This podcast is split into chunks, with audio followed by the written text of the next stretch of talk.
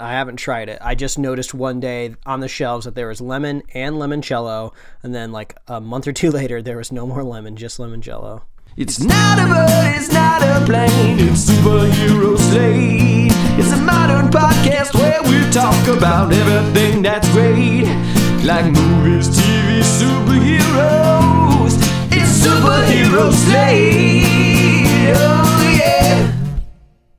Hello, everyone, and welcome to Superhero Slate, the show where we run down the latest superhero entertainment news. We love TV, movies, and superheroes, so let's talk it all out. My name is Chris Dillard, And my name is Mike Royer. and this week we're looking at the Disney Plus summer movie selection, Mike. Ooh, fun. Yeah, that's a big chunk of our notes down here. We'll talk about what they're adding for the summer movies.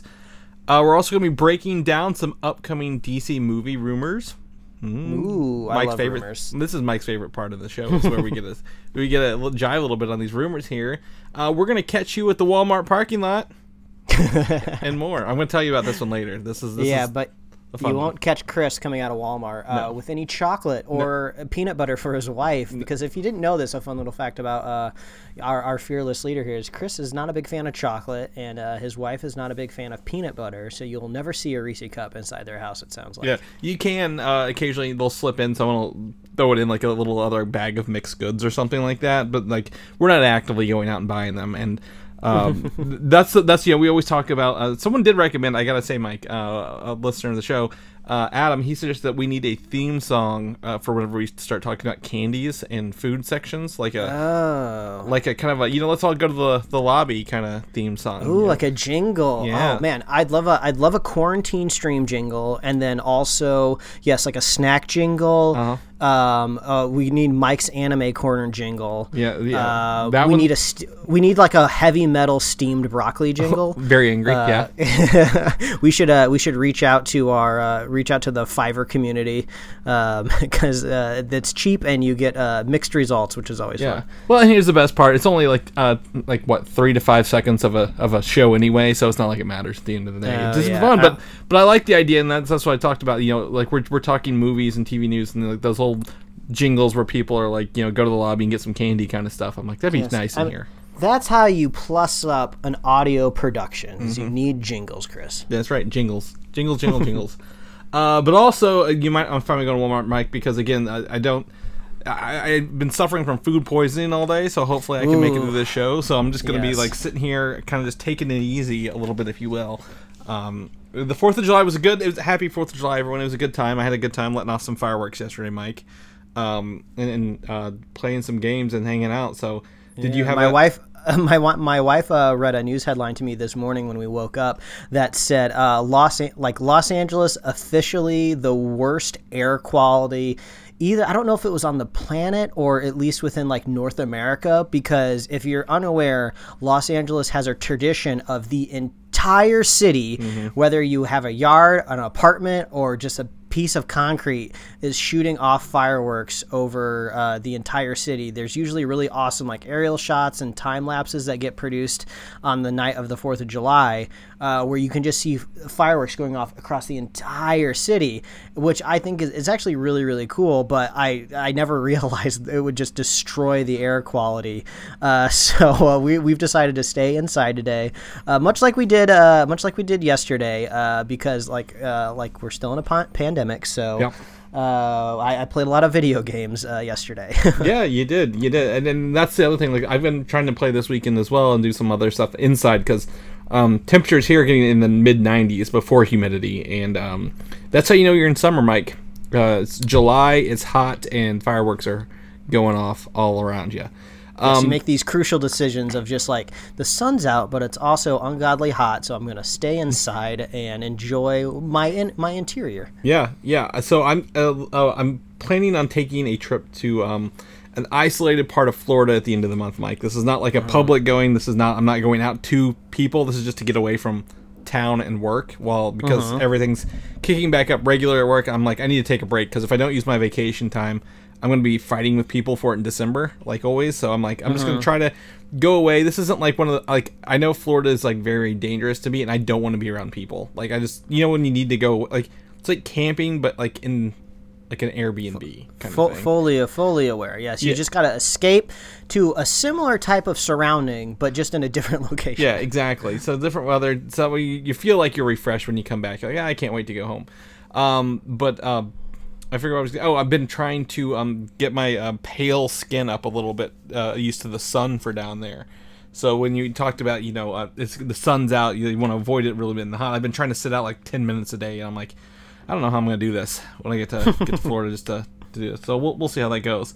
But in the meantime, Mike, you've been streaming some stuff. I've been watching some stuff. We've been playing games. We got stuff on this list. It's not as big as last week, but it's it's it's a start, Mike. And this first movie on your list, I don't know anything about. I just saw it on like a review site one day, and I need to know what it is. Oh, this this this movie is popping off right now because uh, much like most things on Netflix, uh, the day that they're added, uh, usually they become popular, which will actually be a little bit of a, a segue into my second topic as well. But uh, topping off the quarantine stream here is uh, the Eurovision Song Contest: colon the story of Fire Saga. So if, if you're unfamiliar with what Eurovision is as a concept, is it's a like a, a European based um, song contest, uh, not like American Idol here in the states. You know that also expanded uh, globally, but American Idol is about contestants proving that they can sing any song to kind of get a record label uh, contract. Uh, the Eurovision Song Contest is about representatives from different European countries, uh, kind of whittling it down to the to the number one contestants in each region, and then going to like this final where they play one song. So it's about proving which country can make the best song. Which actually, now that I say it out loud, it sounds a lot like that Rick and Morty episode of "Show Me What You Got." Oh, yeah, it's very that's bas- si- that's yeah. yeah, that's basically what Eurovision is, but on like a European scale, not like a global galaxy planet based scale. So think about that.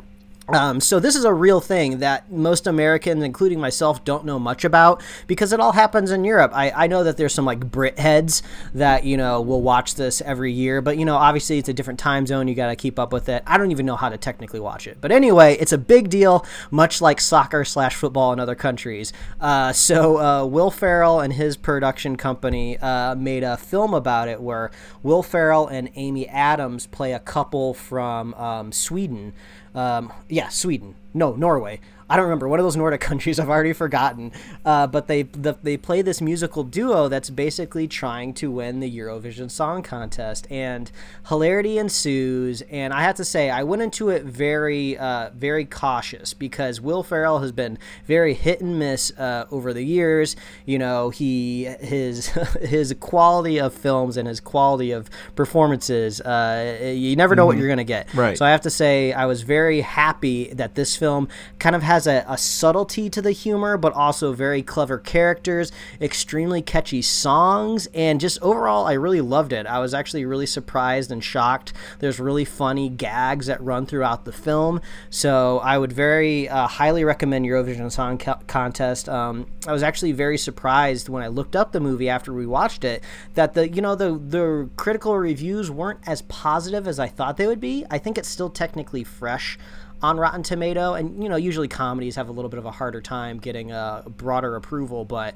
uh, I thought this was really funny. Uh, I had some other friends that watched it a day or two later that also really liked it. So I think this is a, an awesome film, and it's it's great to finally see like something very uh, highly produced land on Netflix or that's an original that I really really liked.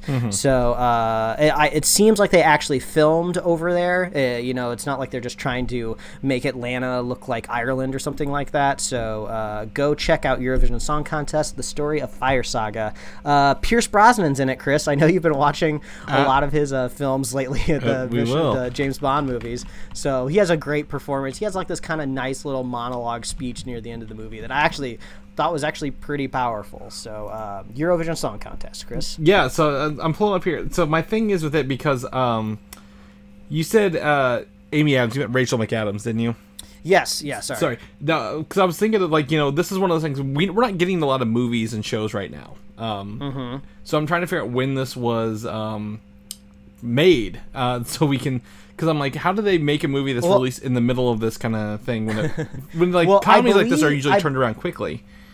I believe this was a. I believe it still came out around the time it was supposed to come out because I believe the Eurovision Song Contest is summer based. Yes. So I think this was supposed to be kind of synergizing with the Eurovision contest that obviously did not happen this year. So I suppose they could have delayed it maybe a year, but also Netflix is just like, well, we need content, so they put it out anyway. Well, um, It was supposed to be May when the, the contest came out. So uh, the movie was supposed to be May uh, as well. So, gotcha. So it was um, a little bit of it. Yeah, so it looks like it was. I'm just trying to figure out like the production schedule. So I'm like, because I mean, um, yeah, October 2019. There it goes. Okay, there it is. So I was like, I was like, this had to have been made last year before everything kind of happened, right? Because that would have been, you know, no one's making movies, so that was interesting. So, all right, cool. On to the next one. So uh, yes, speaking of speaking of Netflix, another thing recently added to Netflix was a um, competition survival show called Alone, which uh, very interestingly only season six was added to Netflix. So I don't really know what the streaming rights for the show is, but it's a show produced by the History Channel. But anyway, my wife and I watched season six, and uh, the best way I can describe it, Chris, is: Are you familiar with the difference between Bear Grylls and Survivor Man? Have you watched these shows ever? Yes. So yeah, as you know, Survivor Man is actually like a survivalist. When he goes out in his show, he's alone. He brings his own camera. He records himself like surviving, building huts and everything. Whereas you know Bear Grylls, I still definitely respect all of his skills, but he's more flash. He's never really in danger. His camera crew is always there with him, and he's just kind of like jumping around, like uh, just being entertaining, which is totally fine. So think of Survivor Man. Les Stroud is the man who is the Survivor Man. So imagine him, but there's 10 of them, and they're all competing in a very similar area at the same time to outlast each other. And that's what Alone is. So it's where 10 contestants are all dropped into a very similar biome. They're usually a couple miles apart, so they're never really going to run across each other. And they're just there to purely outlast each other. They have to catch their own food, they have to build their own shelters. You know, they're allowed to bring limited supplies with them, but they still have to they still have to construct a lot of what they need. And they're there to compete and the person who is there the longest wins a half a million dollars. But I think the really clever thing about the show is is they never tell them. They never tell them how many people are left, what position they're in. They never know their rankings amongst the groups. So they're just in the wilderness with their own cameras. There's no camera crews. They're filming themselves. They I imagine they go through a little bit of a boot camp that kind of teaches them how to at least use these cameras and I'm sure there's solar panels that charges all these batteries because um, from hearing these contestants talk about previous seasons that they've watched and now that they're in the show, these people are usually out in the wild that win after like months. We're talking like, you know, 50, 60, 70, 90 days. So it's really awesome. Uh, it's funny because you're talking about how you need uh, how you need sunshine and you're talking about how uh, these these are the things that humans need to live and it's just crazy to see these people that are pushed to the edge. Uh, like for example, there's a guy that kills a moose and you would think, "Oh wow, he just killed like a, you know, like a 900 pound moose. This dude is going to be eating like a king, you know, for 4 or 5 months. No one's going to be able to beat him." But you learn a lot about the body because the moose is a very lean animal. So even though this dude can hit his his uh, protein levels every single day, he's not hitting his fat levels. So the fat in there is not helping him process these vitamins, and he's still like kind of starving. So it's really crazy to see these people push their bodies to the limits. And uh, if you're stuck quarantined in a pandemic, it's kind of nice just seeing people out in nature. It's kind of Yeah. like the other week when I was talking about the secrets of a zoo. It's like, oh, you can kind of imagine going to the zoo and seeing the animals. This is kind of like, oh, you can kind of cathartically watch these people leave their homes and uh, see these people make like really dumb decisions because they have a radio and a walkie-talkie with them for whenever they feel like that they want to tap out. So we started watching another season of the show because we just wrapped up the one season that's on Netflix. There's more seasons that's on Hulu. I don't know how these things got fractured, but it's funny watching these people act super tough, talk about all of these like pedigrees and all of this experiences they have with uh, with uh, surviving in the wild, and then like on day two they twist their ankle and they have to like they have to like tap out of the show because you just you can't survive on a twisted ankle uh, out in the wild like that. So I just think that's really funny. I look for those moments, but uh, yeah, if you like if you like survivalists and you like seeing people's ingenuity of like trying to catch and snare and catch fish, so uh, yeah, check out Alone season six Okay. is on Netflix. There's six seasons of this. Well, I think there's a seventh season that's airing right now, and then season three through six is on Hulu. So I guess you could technically watch season six on Netflix and Hulu, and maybe season one and two are on Prime. I didn't look it up, but I just thought it was interesting that these seasons had already been out there on Hulu. No one's really talking about them, and then just one season happens to land on Netflix, and then it's like in the zeitgeist, and I hear people talking about it online. So those are two things on Netflix that you can watch right now, Chris. Okay, well that's um that's a plus. I mean, I'm this alone stuff that give me anxiety if I'm going to be completely honest. I, I couldn't I couldn't do it. Um, Oh, I have I have no illusions that I could possibly compete in this show at all. I, I'm an inside cat. We've talked about Yep, this a yeah, lot. we're very much so. Um, so that's that's very. I'm feeling anxious about it already. That's fine. well, well, I hope I hope you watch well, it. maybe you can take some of those survival skills you've learned in Alone and apply those to the game you finally have wrapped oh, up. Yes. I finally beat Last of Us Part Two. Uh, no, no spoilers here, but man, it's an intense game. Um, I, I had a friend who who was waiting for me to beat it so he could kind of talk to some other people about it because it's a very long game, and you can make it even longer by exploring every single nook and cranny. So uh, he he like mainlined the game. I think he he did an all nighter and beat it all in one run through, which is just insane to me. So he's been waiting around for a while for me to beat it. So he kind of asked me my opinions when I finished it, and I told him it felt like watching a very intense, like three and a half hour movie. You know, like a three and a half hour movie is really, really long. That's a lot of effort to sit through. But at the end of it, you're just like, wow, that was really, really good. I wish it was a little bit shorter, but I don't know what I would cut because I liked mm-hmm. all of the parts of it. So, yeah, I'm kind of like thinking of all these kind of existential questions of kind of just like video game design in general because I was like, you know, a really long book has the advantage of you get to see the progress as you're moving through the book. And just because you see that you're almost done with it isn't really necessarily a spoiler because you see that you're coming to the conclusion, but you're still having a great time. So, I almost wish there was maybe some sort of mechanic that kind of alluded to that, like, oh, you're getting towards the end.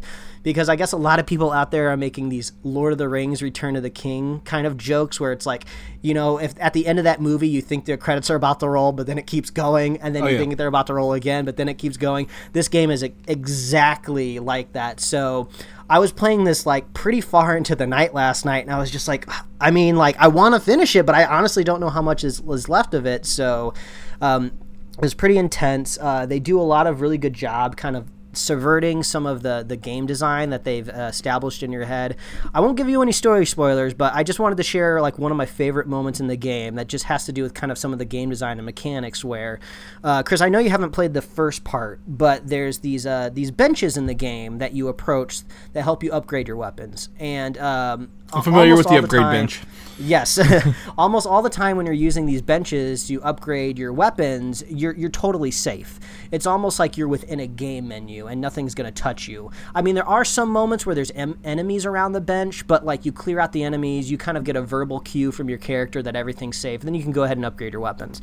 Well, there's this one moment where you're kind of rummaging through a condo and you enter a room and it's like a it's like a one bedroom apartment and there's a door locked and you can't open it you know that's not a big deal. That happens a lot in this game. You keep exploring you go into neighboring rooms you find a key or you find like a crack in the wall where you can slip into that room. So the door's locked not that big of a deal. I ignored it. But i start walking around and in the kitchen i see a workbench. I'm like all right awesome a workbench. These don't pop up that often.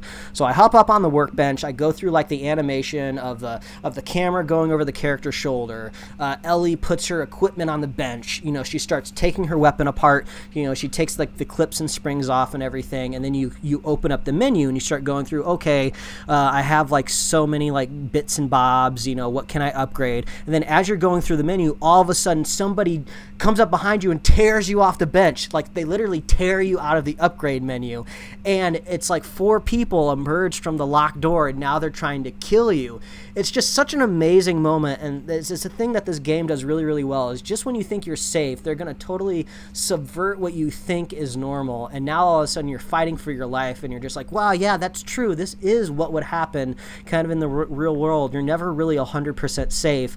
And they just do things like this in the game to really keep you on your toes you know nothing quite like that exactly happens again but you second guess like everything in this game. So uh, i have to say that that was just that was just really fun. So if that sounds like really crazy to you I, I i'm sure chris if you're worried about the anxiety of the tv show alone the anxiety for Last of Us Part Two is e- extremely high because I mainlined this game yesterday. I, I played it for hours and hours and hours to finally finish it and push through to the end, and uh, my eyes were just uh, my eyes were tired by the end of it. But I'm glad it's fine. I finally finished it. Uh, I really wanted to. I love the narrative of this game, so I really wanted to see how this uh, how this kind of chapter closed. So obviously, just like everybody else out in the world, I recommend Last of Us Part Two. Uh, if you haven't played the first one, go play the first one first because this is, in every sense of the word, a part two of Part One. So you got to play Part One first. So, so you- you're saying you should always play part one before part two? With this game, Yeah. hundred percent. All right, well, there we go. Yeah, I, I, I, I know quite a bit about this game. Um, so we might talk about it later, Mike. Uh, just Sure. that because you can't ruin me on a game that I already know everything about. So uh, it's fine. That's cool. That's cool. I mean, so that's a nice recommendation. So high game. Games are games are big right now. Uh, And I'm gonna end my um, quaran-stream uh, with, with something like that. With uh, but I'm gonna start by talking about Pierce Brosnan yet again. I finally watched uh, the fourth and final of his James Bond movies. Uh, I believe it's is it Die Another Day? Is that Uh, someone's I gonna don't tell know. me? Uh, James it's Bond. been so long. It's because uh, this one and the one before it, like I said, it's the um, he said the name of the movie in it again. Uh, I can barely keep track of the titles of all the Pirates of the Caribbean movies, and there's only like five of those. There's like a, a million James Well, Bond. yeah, movies. because you have to use the word golden. Gold is in, in, in almost every uh, every other James Bond movie, and die is as because the new one this year is No Time to Die. So I was like, Mm-hmm. well, maybe there's plenty of time to die in these other ones, uh, but it is Die Another Day, and it was the one with Halle Berry in it. Um, and this is uh, this is a this is a this is a trip on this one, man. I'll Is, tell you what. is this is this the one with the camouflaging invisible car? Yes, it is. Uh, this, Oh, okay. This is the one with the car that everyone knows it's on ice, uh, and you know the um, I, b- I believe it's the uh, the is it the Koreans, the North Koreans, I think, are the enemy in this one. Oh, I don't know. It's either the North Koreans or it's the Russians or it's the Chinese. Well, this- this- or it, or it's like a rogue spy who actually was Europe, who was British, but now they're bad. Well, this this movie's 18 years old, so I don't feel I'm going to spoil it for anybody. Um, No. but the the main guy, um, I, I believe is uh, Korean. He gets um, he essentially does like a face off and turns into like this, you know, British white person and fools everybody because he looks different, and that's how he gets into all this stuff. But there is the one guy who has like diamonds stuck in his face as well. Um, from like the exploding diamonds in the first beginning of the movie. It's got a weird intro for sure. Um, because he's like trapped or like he's kidnapped and kept uh prisoner and tortured forever. So this was a weird one. I don't really remember how it ended um too much. I just re- I only ever remember the ice hotel and then the invisible car. Yep, the Ice Hotel, and um, that was really about it. That's all you need to know those two things. So uh, I've, I've caught up on that. So maybe I can go back and watch some other ones. I I've just for everyone's reference, I've seen almost all of Sean Connery's. I've missed uh, almost all of Roger Moore's and Timothy Dalton. So I might go back and watch one of those. If you have anyone's recommendations, let me know. These are just my try to watch a movie uh, every other night at, at work, and I could I could use a little help with some of these. um, getting through them. The other thing I did uh, start watching. Have you ever seen the cartoon show Boondocks? Oh yes, of course. Uh, it's on HBO Max, um, Mm-hmm. fully unedited. I will tell you, there's graphic visuals and graphic words. Like they Great. they do not hold back on anything in this. Um, and you know, I've never watched it. Um, someone uh, had a friend over, and he was he, he put it on. He's like, "You ever watch this?" I'm like, "I remember it being a comic strip at some Mm-hmm. point."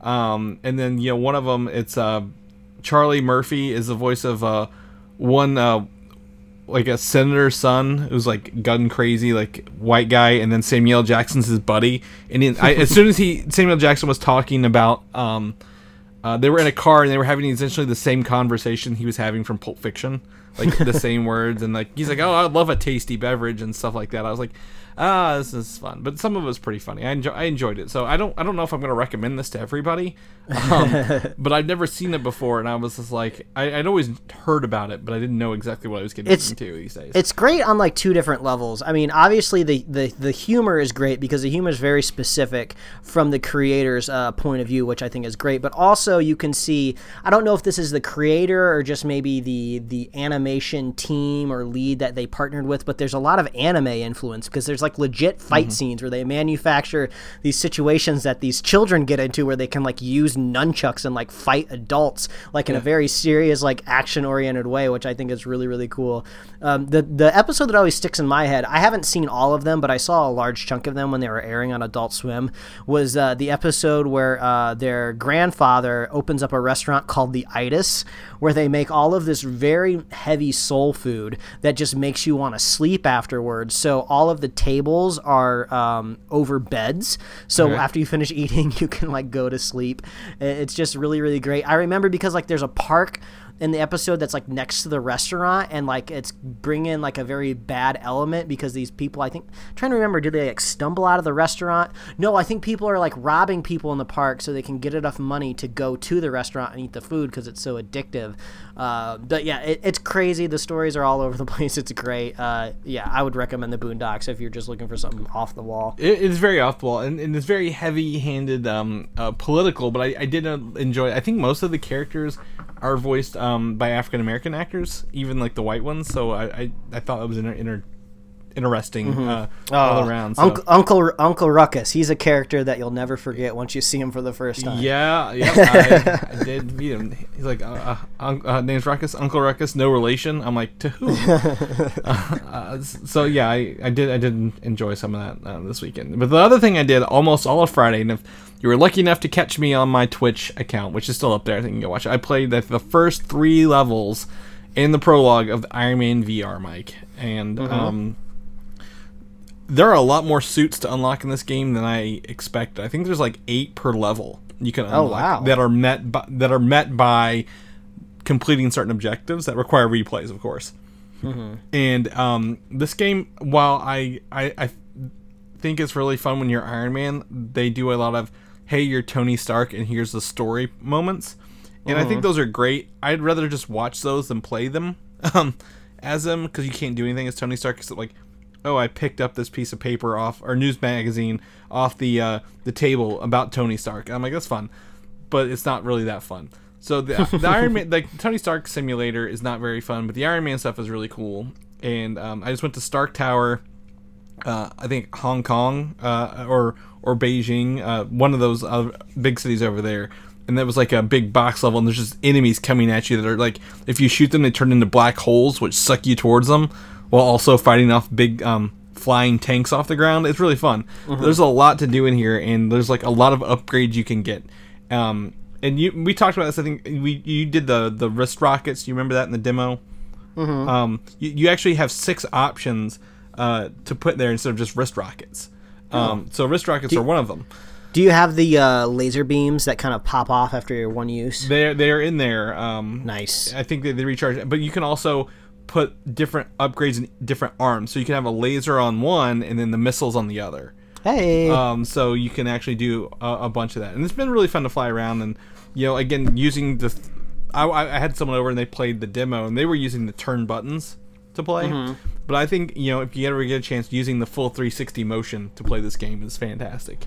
Um, and you really feel like Iron Man. And uh, I've got this bright pink and purple suit color on right now. Last time I played, it's a little loud even for me, and I can't even see it. I'm in, I'm in first person.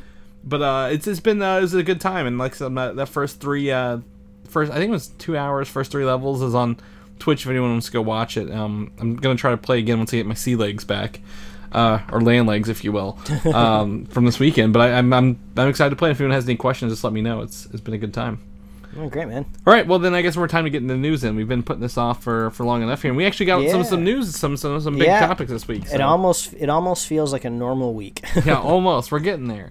Uh, first and foremost, uh, the thing we always talk about is Zack Snyder's Justice League. Woo! Yay! um, apparently, he's answering comments on some sort of social media uh, on Vero, I believe, is what it is. He's still using maybe Twitter now if he's back on it.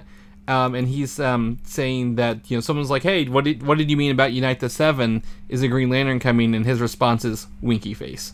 Uh, winky face. But there were Green Lanterns in the Zack Snyder.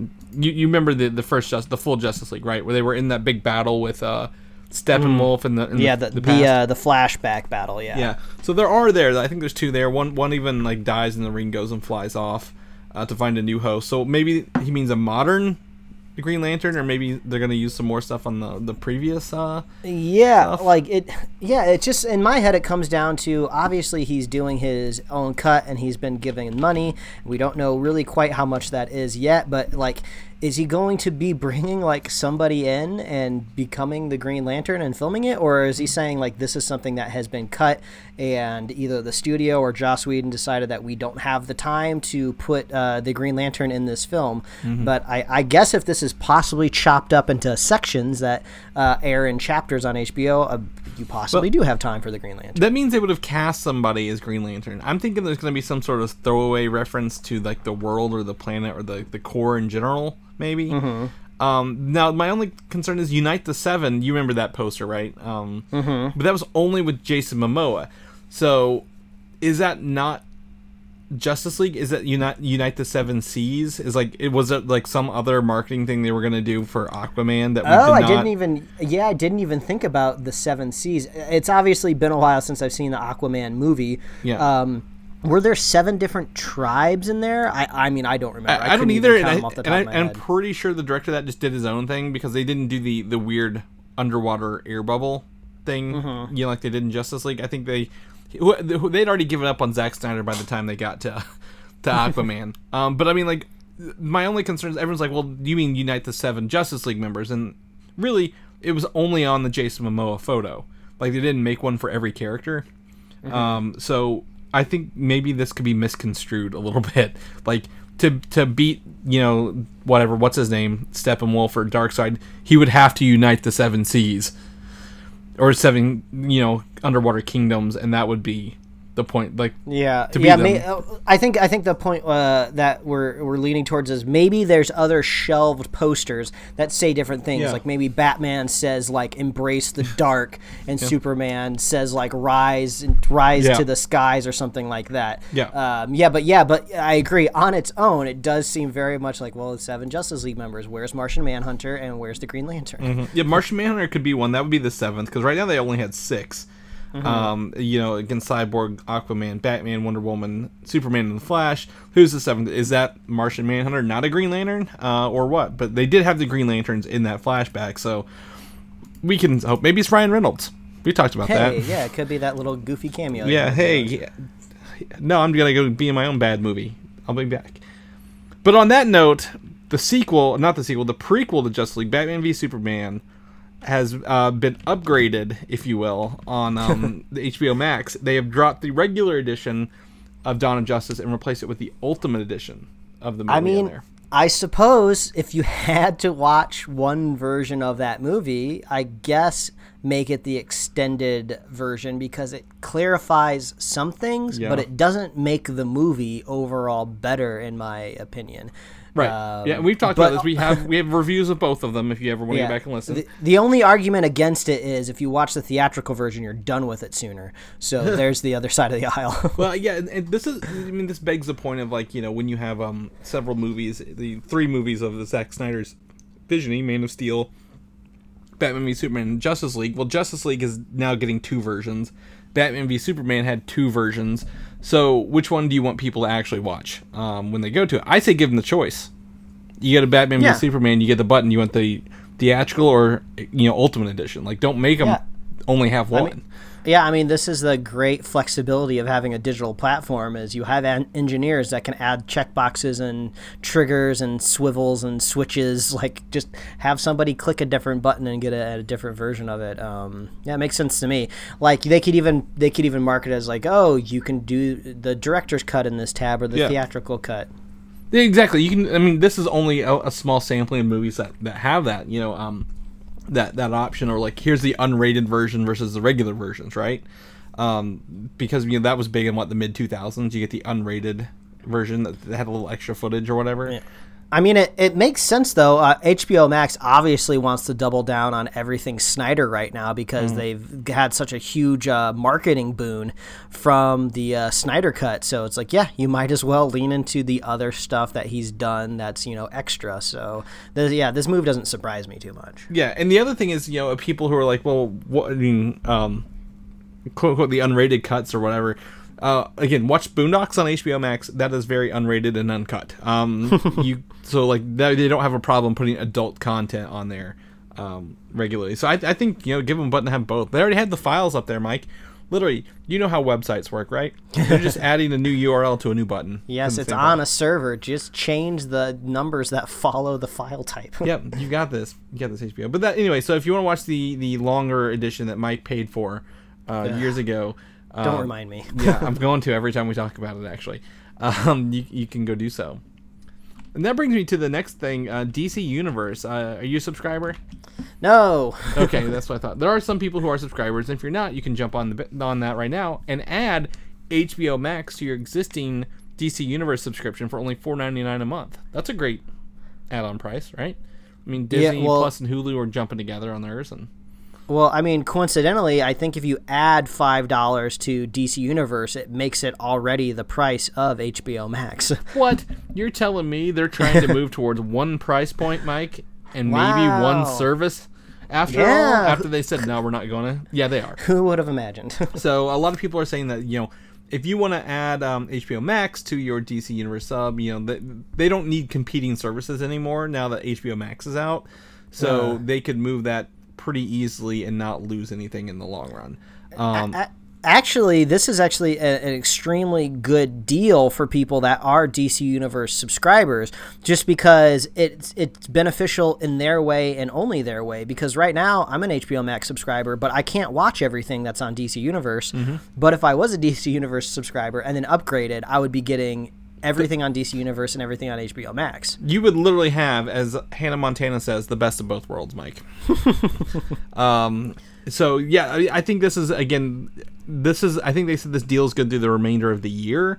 So I'm looking, you know, DC Fandome, which we'll talk about here in a second, is going to be the announcement that all DC Universe content will be merged into HBO Max, and Yeah, current just- m- members will have like a, a small, like a, you know, your your subscription will be transferred over for the remainder of your period. Yeah. None none of this seems reactionary to me. I know a couple weeks ago we talked about how HBO was kind of dropping and tweaking the names of some of this stuff. I think this was all kind of the plan. They were just like we're on this is the day we're going to drop HBO Max and then, you know, 30 days down the line we'll announce that we're swapping some names. Uh, you know, 30 more days we'll go ahead and try to uh, start to absorb DC Universe. It's probably just this roadmap that, you know, probably a year in they'll finally have it to where they want it to be, which, you know, you could argue whether it's a good strategy or a bad strategy. Um, you know, do you rip it all off like a band aid at the very beginning? Um, But, you know, it, it, I haven't seen any numbers for HBO Max out there listed just yet, but I, I imagine that they're good because, I mean, this isn't necessarily a new service. It's almost just like they're bolstering a service that was already really good to begin with.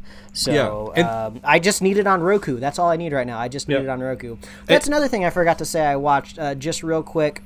It was an HBO Max original, uh, Love Life. It was the one that starred Anna Kendrick because obviously she has to uh, kick off Yeah. every streaming service, and is it was actually really good. It was fun. Uh, it seems to be like a isolated uh, pod of a season. Because I believe you told me on the show that they've already greenlit a second season of this show, right? Yes. Um. Yeah. They, they did it in June. They're fa- they fast tracked it because people Yes. were, were really so excited for Uh, I believe that the second season, I think it's gonna. This is gonna be more of an anthology where every season focuses on a different person's love life. Uh, but I, I thought it was pretty good. So uh, I mean, HBO Max they don't have very many originals, but the one that I've watched so far, I, I've enjoyed. So uh, noth- thumbs up for HBO Max over here. I've never really been down, Mm-hmm. uh, soured on HBO Max. I just want it on Roku. That's the only Yeah. complaint I have. Yeah, I, I've I've really enjoyed it. I, I use it again to watch some of these a lot of these movies um or, or shows every once in a while. I'm trying to absorb more content right now to really just detract from everything going on in the world. You know, um, that's, that's all we can do. Um, oh, also shout to Superfan Jim for his um meme he made of us. Uh, Oh yeah, I yeah, love that. everything's going wrong in the world, but you know, there's still superhero site to listen to and focus on. So we're glad you guys are here. Um, but yeah, I think I think with with DC Universe, HBO Max, I, I mean, once they add it there, I'm gonna watch as much as I can on there.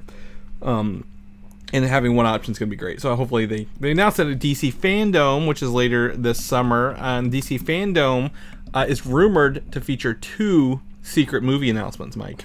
That Yes, working I, on. I love this. I love movie announcements. I it's great when it's not just like a leak and we hear about it ahead of time. I would love to get some le- legit uh, news dropped, like kind of within like um, uh, not a crowd because it's all virtual, but at the same time where everybody can react to it at the same time.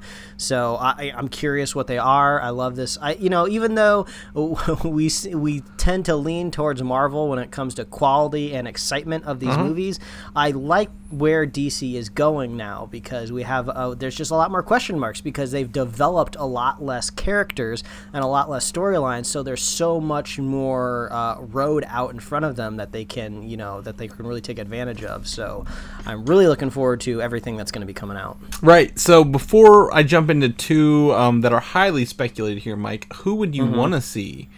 What, what what would you want to see here? Because I mean, to me, again, I I think I would much rather have a Green Lantern movie announced than the series. To be honest, um, or where they can tie all these Green Lantern Corps together as like you know, hey, here's our main character, but also here's these other space, uh, you know, force out there uh, the other colors of the lanterns. Really, to be honest, you know, that's what I'm, I would love that to be one of those secret movie announcements that we just don't know about yet. Yeah, I mean, I think the movie I would like to see the most, just because they've already proved it animated wise, is uh, like a Young Justice or a Teen Titans type of deal, where they kind of get to tell the story of younger people trying to be heroes. Uh, this seems to be something that Marvel might be telling soon. They've kind of dipped into it a little bit with Spider Man, but it seems like they might be doing like a Young Avengers eventually, especially with uh, Ms. Marvel coming out soon. But I'd love to see DC do it. But unfortunately, uh, I still want DC to earn these things. So I feel like we need these older heroes to be established already, to be working in the world for at least like five years, at least cinematically, before you start to bring in like Kid Flash and Robin and stuff like that, to where they feel like they want to grow up and and and be like these big uh, badasses and go to um, the Justice League. What's it called? The Watchtower? Is that what the space station's called? If yeah, I remember think right. something like that. Yeah, Yeah, I, I'd love to see stuff Over, like that. Overwatch maybe or Yeah, I, I mean, a character I would like to see. I don't think he needs his own standalone movie, but the the Red Tornado, that guy is really uh, uh, is a, a big character in the in the Young Justice storylines, and just be weird to see how they would uh, make his character live action. Um, but yeah, I would I would like to see some of the younger characters brought up because I just love the animated show so much. yeah, yeah. Of course. Have you? And you still haven't watched Titans though? Just to double check. Uh, no, not yet because uh, I need to I need to I need to be on HBO. Yeah, Max. on HBO Max. Okay, yeah. So uh, yeah, Green Lantern. Uh, you know, a, a younger team setup. Um, what if? Um, do you think um, Green Lantern or not Green Lantern, Green Arrow would ever get his own movie now that his show is wrapped up? I mean, I think that sounds like a, a knock out of the park. I mean, you already have such an established fan base, and on top of that, he's now more of a known character. You know, he's definitely not at the levels of Superman and Batman if you just walked up to people on the street. But I mean, he they've already laid the groundwork. He could really run in there. The only thing that they would have to do is he couldn't be like Oliver Queen in the TV series because Oliver Queen in the TV series is basically Batman. So you would kind of have to pivot and maybe go in a different direction with this character. You know, maybe don't change his background too much. You know, he obviously has uh, ingrained things to his character, but yeah, I want to see like a, a bearded Green Arrow, like just like he was ripped out of the comic book. Yeah, and, and something where you know he does have a um. I mean, again, I've seen a lot, a lot of arrow, but like I want to see his arsenal of arrows, right? Like the Hawkeye style kind of thing. Um, like he, he's doing that, and, and and who he's kind of going up against because I know we have, like I said, the show, and it's got to be different. It's, it's got to live in a, live in a larger universe, but that I think that'd be pretty interesting. So Yeah. that, that, that's my speculation. But but now I've got two more that are like highly rumored. Um, and again, these are highly rumored, not not any picked up by trades. But the first one is that they're actually going to follow through with their Zatanna movie that they've they've been threatening with us for years.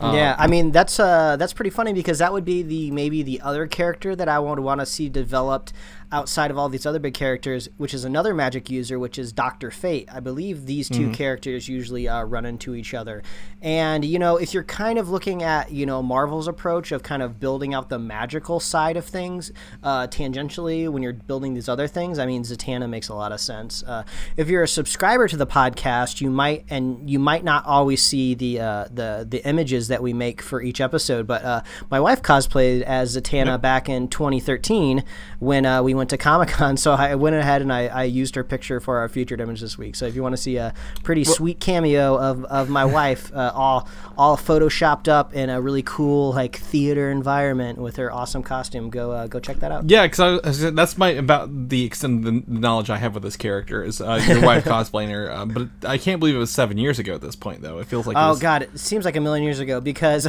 when I was making the image, I was just like, okay, well, this is going to be a live action Zatanna movie. Maybe I'll I'll go above and beyond instead of just doing like a comic book drawing of her. You know, I'll, I'll look up a cosplayer. So I, I looked up the cosplay and I was like, wait a minute, my wife cosplayed as her. I don't have to worry about the any sort of any sort of murky photo rights for it because uh, we we own the photo. Uh, so uh, yeah. that was fun. That, that's a good time. I remember. I remember talking to you while you were there. I, I, we hadn't again. We hadn't started the show yet, and but I remember talking and getting like updates from that that that that convention. So Oh, that's simpler pretty- times, Chris. simpler times. also, this uh, this character is supposed to be separate from J.J. Abrams' Dark Universe uh, HBO Max show, so they're not going to cross them Oh, over. I, So, I've already forgot about that. yeah, uh, I think I think that show. I mean, again, there's a lot of HBO Max is poised to get a lot of really good content in the next few years. They're just gonna have a lot at the launch, like we've talked about before. Um, but you know, um, the, the character is essential to the Dark Universe because she's essentially what a magician uh, uh, power set.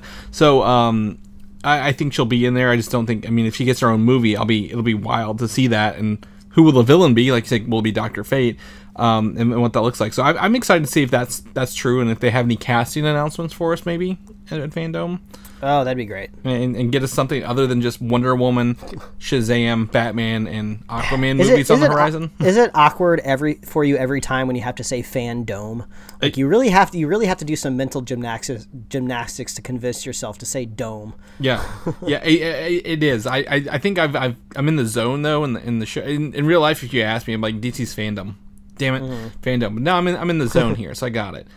Um, but I think what you're gonna love is this next highly rumored movie, Mike, which is Mm-hmm. Batman Beyond, the live action movie. Yes, uh, we uh, we I we speculated about this last week when we talked about uh, Keaton being added into uh, this uh, movie universe. Uh, it, it makes a it makes a lot of sense. You know, you bring him in for this Flash movie, you set him up, you establish him, you have him go through whatever story arc you need him to go through in Flash's movie, and then you boot him back to his Tim Burton universe, and then you have him hook up with Terry McGinnis. Yeah, it's either that or if you know. Again, we, we, we haven't talked about this a lot, but DC has the um, what is it called when they do the other um other versions, other realities, alternate realities of characters? This could be one of those movies, much like the Joker, which exists in this alternate reality. Because again, Batman Beyond, again, I've I've never really watched it. Um, I, I missed a lot of that growing up, but you know, seeing that panel last year, the aesthetics, the sound. Batman Beyond is very much the future, um, and you know you want it to feel futuristic, right? With Terry McGinnis in that world they're in. So, you know, maybe this is one where they they do cast a different old Batman and they do cast Terry McGinnis, but it's like very separate, kind of like the Joker as well. Um, Yeah, to- exactly. To, hit that vibe, because if you you got to hit that vibe for Batman how, what like what year is that set in? Like 2050 or something like that? Uh, I mean, whatever makes Bruce Wayne elderly. Well, that could be anything at this point, but yeah. So that'll be um interesting to see if these two movies are the two secret announcements. Yeah. But Yeah, I mean, obviously it's a, it's a rumor uh, for sure, but I think also along with the rumor that they think Tim Burton might possibly come back, which would be interesting because it was originally his world that he created. Um, but also, this would be the first time I think officially that Bruce Timm's work was ever turned into something uh, feature related. I think uh, Bruce. I wouldn't be surprised if Bruce Timm, who is the creator of Batman the animated series and Batman Beyond and some of these other things, um, I wouldn't be surprised if he's not ever popped up in the um, credits for other live action stuff because he's been so influential to the DC uh, universe of characters. But this would be really cool. Like in the credits, you would see based on characters from Bruce Timm. I think that would be so rad. D- did he is he technically the creator of Harley Quinn? Um, I think so. Yeah. Okay, because I know they credit in the Batman the animated series, so that's why I was curious. unless maybe unless maybe there's like the the writer who wrote that episode is maybe credited with the creator but either way Mm, yeah. uh, this would be kind of the the, the first kind of fo- foyer really into bruce timm's kind of world and also like a direct translation of you know DC animated to live action Yeah, and what and what a really creative uh, visual development cycle that this film would take because you have the you have the Tim Burton world that has to be futurized. I, I, I mean, I'm trying to think off the top of my head. Tim Burton's aesthetic has really never gone futuristic, has it? I No. can't really think of anything. So that would be really crazy and really trippy. Even if he's not in the, even if he's not partnered with the film at all, it still has to riff off the stuff uh, back when Keaton was Batman. So Right. yeah, trying to imagine like Bruce Timm's future mashed with uh mashed with that Tim Burton pass, that would be really crazy. Yeah, it will, and that's if they go that route. Again, so far, and that's our next topic is the Batman. Michael Keaton is only in the Flash, not this one. But I mean, they could do that, or like I said, a different world, and just like I said, just totally just do their own thing. So we've, we've got some rumors here and, and fandoms. I, I forget the exact dates. I'm gonna have to pull it up here, um, and typing that in just doesn't pop up anything right away.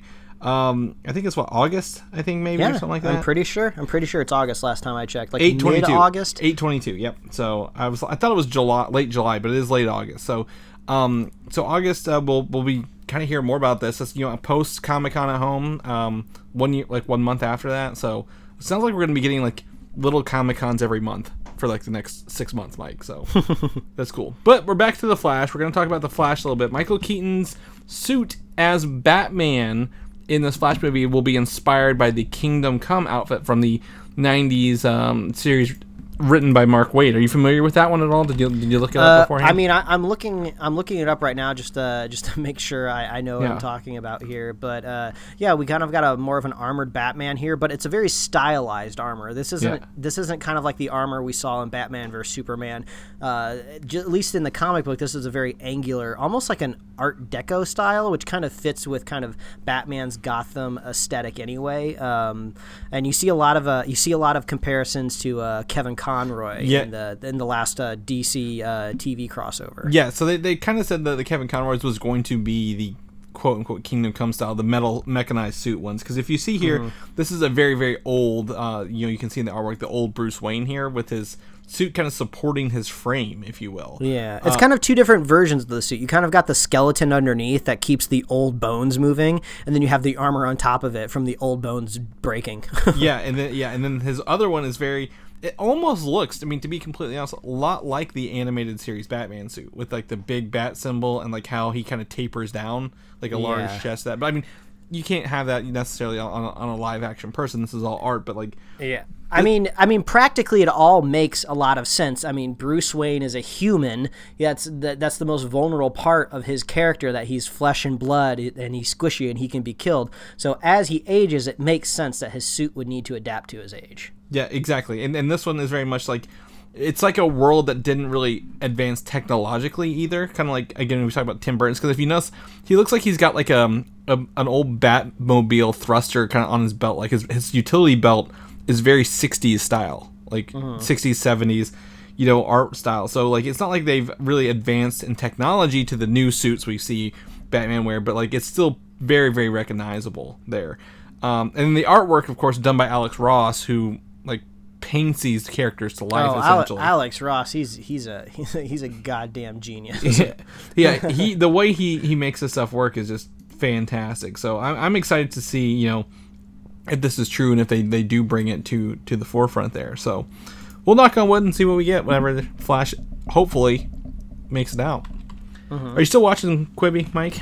Oh man, Chris! Last week I officially deleted Quibi from my phone. Oh. Which the nice thing about subscribing to services through Apple through your phone is when you delete the app, it go it, it has a pop up that says "Would you like to unsubscribe?" and you can kind of manage all of your stuff from one screen. So I have to say it was very very easy to cancel my Quibi subscription through my phone. So I don't know if that's good or bad for them, but yeah, I'm officially off Quibi. off off Quibi, off your your 90 day free trial, if you will. Um, Matt Reeves, the director of the upcoming The Batman, is to produce what's called a the series called Clickbait for the service. Oh God, what an awful title. Yeah, well, writing this sentence out made me kind of like have a little stroke as well. Uh-huh. It's like to produce clickbait series for Quibi. I'm like, well, that's kind of all the series, aren't it? Um, and the show will apparently be a look at the fake news and its impact on the 2016 U.S. presidential election. Whatever, I don't care about the topic, but I thought it was very interesting that these bigger directors are being given um, some uh, Yeah, I mean, is it is this supposed to be like a documentary? What what are we looking at here? Is this like uh, is this a normal doc that's just cut up into ten minutes?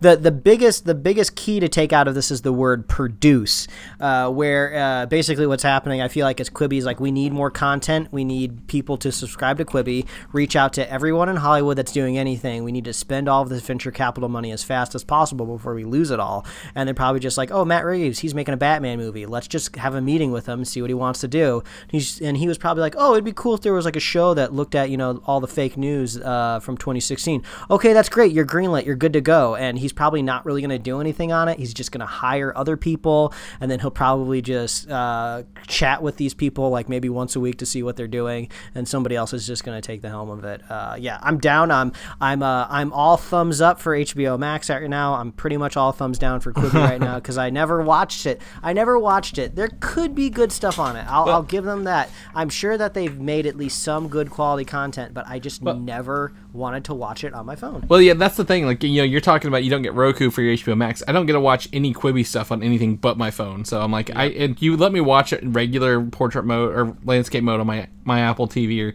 or anything. I'll I'll watch it. You can you can talk to it.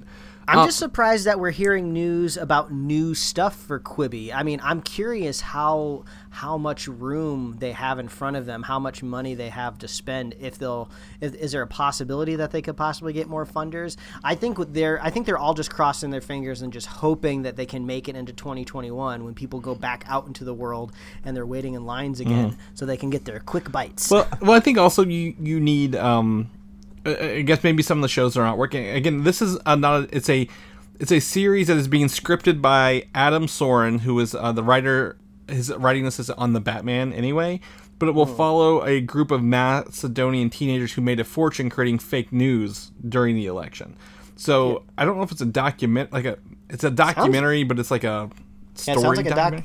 Yeah, it sounds like a docu series to me. Yeah, because it's got um the Dunkirk and Black Mirror star. Uh, you see Bandersnatch, the the, the the main guy in that will be the Mm-hmm. the main guy. So, um, I, I don't know if it's yeah, it's like a docu series, and um, but you know, is this enough to get people in? Are they trying to? What can yeah, like what can you do in a limited amount of time um, for this, and, and what will that look like for for Quibi? Um, because I mean, do you want to watch ten minute docu series Oh, episodes? Quibi. I mean, there's already 10 minute docu series out there. It's called YouTube. They're all Yeah. over the place. and I can watch that anywhere. yep. Uh, that's true. so I just thought it was interesting. The um, Matt Reeves is, is, is moving on to to try something there. The streaming service, unfortunately named Peacock, uh, is going to be licensing Paramount movies and TV shows to add to their to their offerings as well, Mike. So you're not just Paramount, getting NBC. one of the last one of the last studios, one of the last big studios out there left, not already purchased by some bigger organization. Yeah, I, I did not. I didn't know they made TV shows at Paramount. I just, you know, I'd, I'd always just assume movies, you know, with with that because I would see it, but like they're gonna show, shows like Ray Donovan, Undercover Boss, Everybody Hates Chris are gonna be on there. So spanning a broad variety of shows.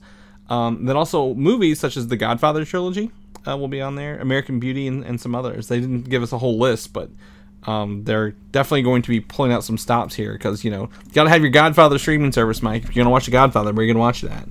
I mean, I don't even is Peacock even available to the public yet? Can like a normal person just sign up for Peacock and get these things? Um, I don't even I don't even know It's, because it's like this month.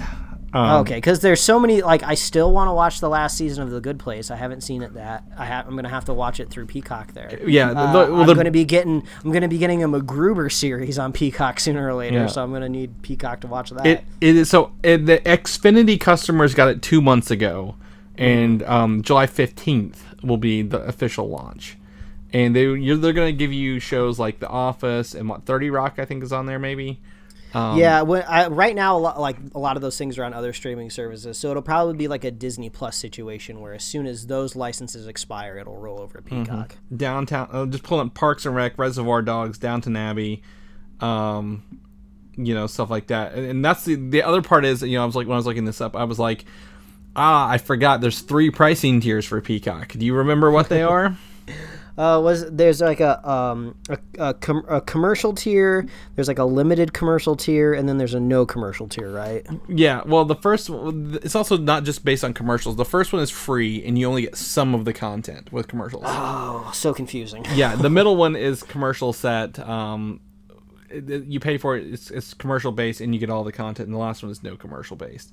Uh, I'm trying to look it up here. I just like I said, I pull up their site. I didn't pull up before. Uh, the premium, which is uh, no limits, stream it all, more to watch, and that's the one premium, Peacock Premium, which has commercials. You can get it for thirty dollars for a year. It's really Oh, that's- that's not too bad. Yeah, Oh. that's uh that's definitely a, a limited time introductory pricing. It's valid until 714. That's the pre-order pricing. The other one is the premium ad free is $80 for the first year, which is savings of $20. Um, and that's valid through 714 as well. So if you're looking to get a year's worth, sign up, go ahead and jump in. Jump on that price because that's a pretty good price. Because otherwise, it's like what, fifty dollars a year total. I think it's like something like that, six, six or seven a month. So They, they better be putting it on freaking Roku. That's all I have to say. Oh, where? Well, what can I watch on? No, that's not. What can I watch? Where can I watch? It's not telling me anywhere about here. It's only got four questions that, that, that are asked, Mike, and that is not one of them apparently. They don't want me to know yet. yeah, exactly. Keep you in suspense. Uh, Frosty the Snowman. He was a very uh, jolly soul, man. Um, this is this is uh, this uh, transition is uh, breaking my neck. The whiplash of the segue, Chris. I couldn't figure out where to put this at all, but Jason Momoa was cast as a lead role in Frosty the Snowman live action movie. Oh, strange. Is this like The Rock when he did that Tooth Fairy movie? Is Jason Momoa just trying to make something family friendly right now? Probably. He's the voice of it. He won't be the actor because I mean, if you had Jason Momoa He's gonna Frosty, wait. He's gonna be the voice of the Snowman. Yeah, yeah, he's not. Oh my God, this is crazy. yeah, he's not even actually in the movie other than his voice. Unless we get some really cool set photos of him actually like wearing the snowman head, so they can like mocap him. Have you ever seen Have you ever seen Jack Frost? Where Yes. Isn't that Mike? Michael is that Keaton? Michael Keaton? Michael That's Keaton, the voice. yeah. Of, yeah. Oh my god! I watched that for the first time this past holiday. Uh, I had never seen it before, and my wife had seen it, and she's like, "You haven't seen Jack Frost?" So I was like, so we watched it, and man, that's a crazy snowman. Because like sometimes it's practical, and then sometimes it's like really bad CG. But just the fact that Michael Keaton was the voice of the snowman, I just find really funny. Um, well, what's really interesting, and he was like the main character who gets turned into that as well. And he was a rock and roll man. He was a classic rock man. Yeah, so I'm pretty sure I, I found this out was um Frosty the Snow or Jack Frost was originally going to be played by um uh oh Batman and Robin Batman um, George Clooney. Um because they modeled the snowman to look like George Clooney and then Oh, oh yeah, that yeah, I could kind of see that. so um, I was reading this the other day for some reason. I don't know if I don't know what hole I fell down. So it was going to be George Clooney as the main guy, and then he ended up not doing it. So Michael Keaton came in and took over. So they replaced one Batman with another right. Batman. I know nothing about this movie, but I'm gonna go ahead and pitch what I think it's going to be because this is all about snow and uh, Jason Momoa. You know, he has the uh, he has uh, he, he comes from a culturally very warm, no snowy place. Uh, so I'm going to imagine that a kid who lives on an island gets like shipped off into the middle of like nowhere, United States, where it like snows, and then like he he hates it. Then he hates the snow. It's cold. I want to go to the beach and surf. But, but then like the snowman comes to life, and it's Jason Momoa, and everybody has fun. That's my guess. So this is like Jack Frost, or, or not Jack Frost. I'm looking at Frosty the Snowman goes to the beach. Kind of yes. Well, maybe there's a beach involved in the third act, but you know, the majority of the movie takes place in the Midwest in my head. Yeah, I don't know. I have no idea how this is. I don't. I mean, is this just regular Frosty the Snowman, just redone for the modern times? I mean, like you know, they've got cell phones now. Kids can. Is it still a magical top hat? I, I don't know what's happening Mm. here, but I Oh, J- Jason Momoa is is like half Hawaiian, half Irish. I had I had to I had to look this up because I was I was getting him confused with like The Rock, who is technically The Rock is Samoan. Uh, Jason Momoa is is Hawaiian. So yeah, imagine a teenager from Hawaii gets like shipped off to like Pennsylvania, and then there's snow and there's fun and there's great memories and people learn lessons. they just want to. They just want to surf, man. But there's just snow everywhere. How am I going to surf this- on the snow? This, I, isn't this Johnny Tsunami? Isn't wasn't this a Disney Channel original I- movie? Yeah, I think it went the other way in Johnny Tsunami. They went from snow to beach, didn't they? Um, Oh, I I don't know. Uh, it's probably on Disney Plus. Yeah, it's, pro- it's probably. But anyway, there's, there's your there's your Jason Momoa news for the day. Uh, have you ever played the Fallout video game series? I mean, I know that it has a very, very rabid fan base, and uh, I believe the last time I heard about Fallout was the Discord around the last game coming out, which Yeah, was, uh, I, I guess, plagued with uh, with um, in purchases, in game purchases, and people Well- did not like it. Fallout 76, they just announced it one day, and it's like your like your own. It's not regular. It's not in regular like the Fallout three and four games are. It's like a standalone online only kind of service, and it was really weird. People did not like it. Like it was not. It was outside the norm, and, and they're still trying to push it on people, and, and people are not happy. But anyway, uh-huh. so this is like you know the 1950s. Everyone's like looking forward to nuclear power. You go into a bunker nuclear fallout happens, you ex- emerge years later, and you're in this like nuclear wasteland of, wor- of a world, right? And it's uh-huh. an RPG. Um, There's like bottle caps, and I think Nuka isn't Cola, like it's very much like you know you got your your Leave It to Beaver aesthetic that was just frozen in time and then like nuked. So like you still come across that stuff. Um, but there's a TV series in the works based on this show uh, for Amazon oh, heyo. and uh, it will be from Westworld creators Jonathan Nolan and Lisa Joy, who, Hmm. you know, first season of Westworld feels kind of like it could work into this somehow. Yeah, that makes me wonder how involved uh, Jonathan Nolan and Lisa Joy are going to be. Is this kind of an indication that maybe Westworld is starting to maybe wind down a little bit? Maybe they kind of see the end in sight for that series, so they're looking at their next thing, or uh, you know they could just be becoming like one of the next like uh, Berlantis, where they just got like a million different shows all over the place. Uh, so maybe this will be one of those things where like uh, um, Jonathan or Lisa, you know, write and direct maybe the first episode, and then everybody else comes in on all the other stuff. But I mean, this will be a this will be a big boon for Amazon. I mean, they're already working on the Lord of the Rings stuff. Yeah. Um, I actually saw the other. I, I don't remember where I was looking at it. I don't know if this was like a blog or I came across it, but the the Lord of the Rings show is like hiring Yeah. concept artists right now.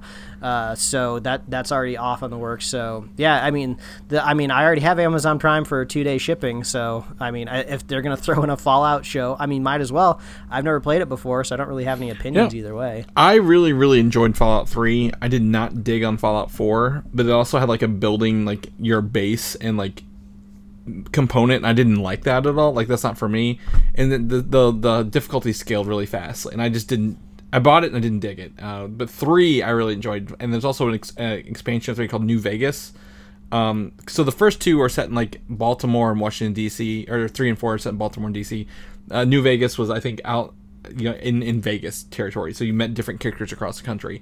Uh, but it's definitely going to be have a very unique aesthetic, um, and I'm very excited to kind of see what they do with this. Hopefully it'll be good. And, you know they can make it exist alongside the the Sounds expensive. yeah, it, it probably will be. I mean, I'm I'm expect like what eight episode seasons, and you know, I, th- I think they have a lot of a lot of people um build those little arm things called Pip-Boys, which are like where you handle your your stats. Um, so we'll see how they, they play this out. What characters they'll use. I, I, I would knowing uh, Jonathan Nolan and Lisa Joy are involved. There's gonna be some sort of like multi, um, like you're gonna be here's the world before we blew it There'll up, la- and here's the world after. there'll be there'll be layers. Yeah, there's you know what? If you if you want to adapt, if there's a streaming service out there that wants to adapt a slightly cheaper video game to produce. I think somebody should make a Five Nights at Freddy's TV series. Oh, they I think that would be really cool. Oh, they are. Yep, I, I mean, yep. w- I mean, once I said it, it made sense. Like I'm sure this already exists, but that's got to be a little bit more affordable. Let me see here. I just read about something today. Apparently, there's like uh maybe it's a movie then they're working towards. Chris, Um, I, I think it, and then it just manifests in the world. I don't know what's happening. Uh, I, maybe I have a gift or a skill, but that could be really fun because I've actually watched a lot of YouTube videos out there where people kind of explore the lore of the world. Because like I think the game creator kind of made it made it up as he went along. So I don't maybe know how organic the story actually is, but it's like really creepy, and I think the right creator could bring it to life. Like. I don't, I don't really know who it could be, but somebody's got to bring a little bit of whimsy into it because it, it it's not Well- realistic at all. well, can you guess which company is making it? If you could just take one guess. Um, Like like which streaming service? no, no, not streaming service, production house. Hmm, well, it's not Disney. I'll, I'll give it that. Yeah, just let me know what it is. It's Blumhouse. Throw it at me. Blum. Oh, okay. Yeah, that makes sense. Uh, Warner Brothers, I think, was working on it. Um, um, and then Chris Chris Columbus, so I think he worked on the first two Harry Potter movies, is going to direct and write the film. Uh, was producing it with with um, Jason Blum and, and Blumhouse. So, um, I I only saw this because there's a um what Chuck E. Cheese filed for bankruptcy this month, and everyone's like, we should turn those into Five Nights at Freddy's locations.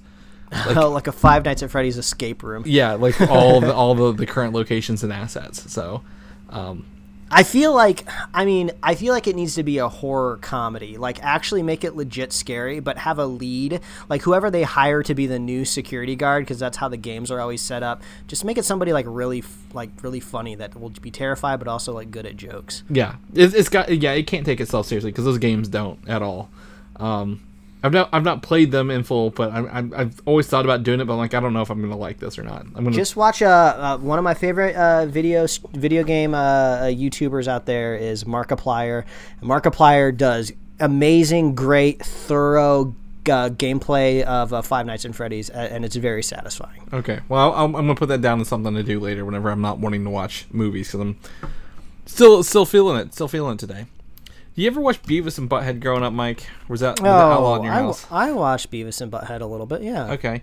So I remember what was it, 2016 or something, or like what? Maybe not. Maybe 10 years ago they did a reboot. So they're doing another reboot at Comedy Central. uh, they got two seasons already booked with uh, Mike Judge, and um, there's spin-offs and specials included for the show already planned out. Man. Yeah, I. I would I would almost uh, pool this in with some other news where uh, the um, the the series Clone High is actually coming Yes. back as well, which is from um, uh, uh, uh, not Tim Miller, uh, the, the the the guys that make all the movies. The guys that make all the movies. The, the guys who made Spider Verse. I can't. Why can't oh, think Chris Lord and Phil Miller. Yeah, that was their like original kind of like animated uh, uh, cult classic that wasn't around very very long, but that's also coming back from MTV as well. And I can, you know, I'll, I'll, I'll, I'm happy both of these things are, coming back because I, I love uh, adult animation.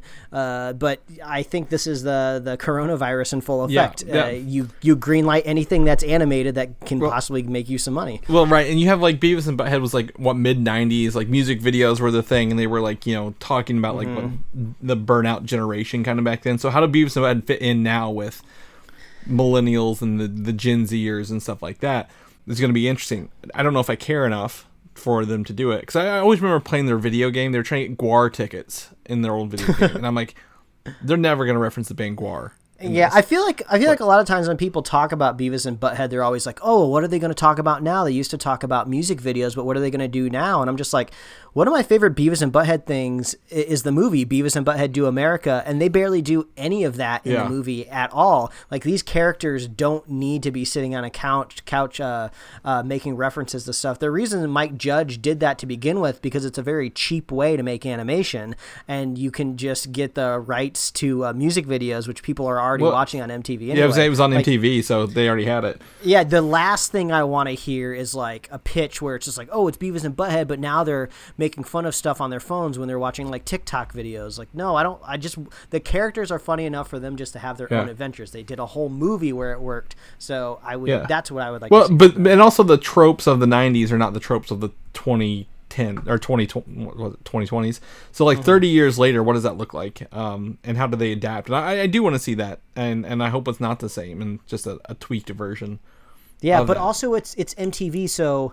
Where do we watch? Where do we watch that? I mean, that's a Viacom property. So is that just when CBS All Access gets boosted Well, in the next uh, couple months? This is where Comedy Central, not MTV.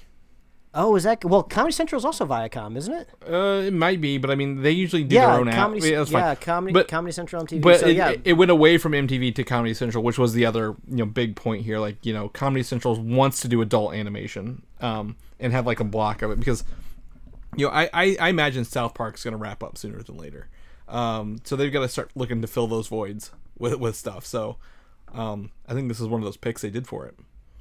Yeah. There you Um, go. but Uh, you're right. Keep, keep a lookout. the, the the lockdown means animation is high in demand right now.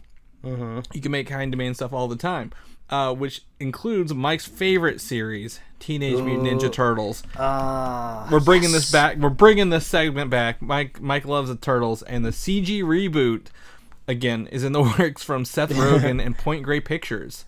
Oh man, I just like if, for a little background. I just grew up with the turtles. I mean, the animated series. I had so many toys. I mean, th- this was this was clutch for me. This is this is the this is what I prefer when I was a child. I played video games, and then as I grew up and and got older, uh, eventually they came out with a, uh, a live action movie that, that was great. I mean, I I just I was just I was surrounded by turtles when I was a kid, so I just ha- I have like strong nostalgia Yeah. for them. And I was I feel like I was the crazy person, the only person that was really digging the Michael Bay films when they were out. And is the only time in my life I ever begged China to give it more money so I could get a third one cuz those movies are fun. Like I think people were just so harsh on them just cuz Michael Bay was attached to it and they gave them like nostrils I- uh, which kind of freaked people out. I, I I don't associate Michael Bay with those films at all, and I still don't like. Yeah, I, he I don't care for was- the first one. He was just a producer. People just always assumed he was doing his lens flares and camera rotations, and that was a totally different director. Um, I enjoyed but- two because two did not take us. The turtles don't take themselves seriously. There's different Mm-hmm. dimensions. They travel through space. There's a big Krang brain and a, and a robot. Right. The second one I think had more fun, and that's what turtles need to do. Yes, Um, if only they could have done more. But before those Bay esque films, there actually was a CG Yes. animated Turtles movie that uh, I guess it did, did either didn't didn't get the box office return it wanted, or I don't know what happened Did- there. was it but was it tied into a TV show at the time?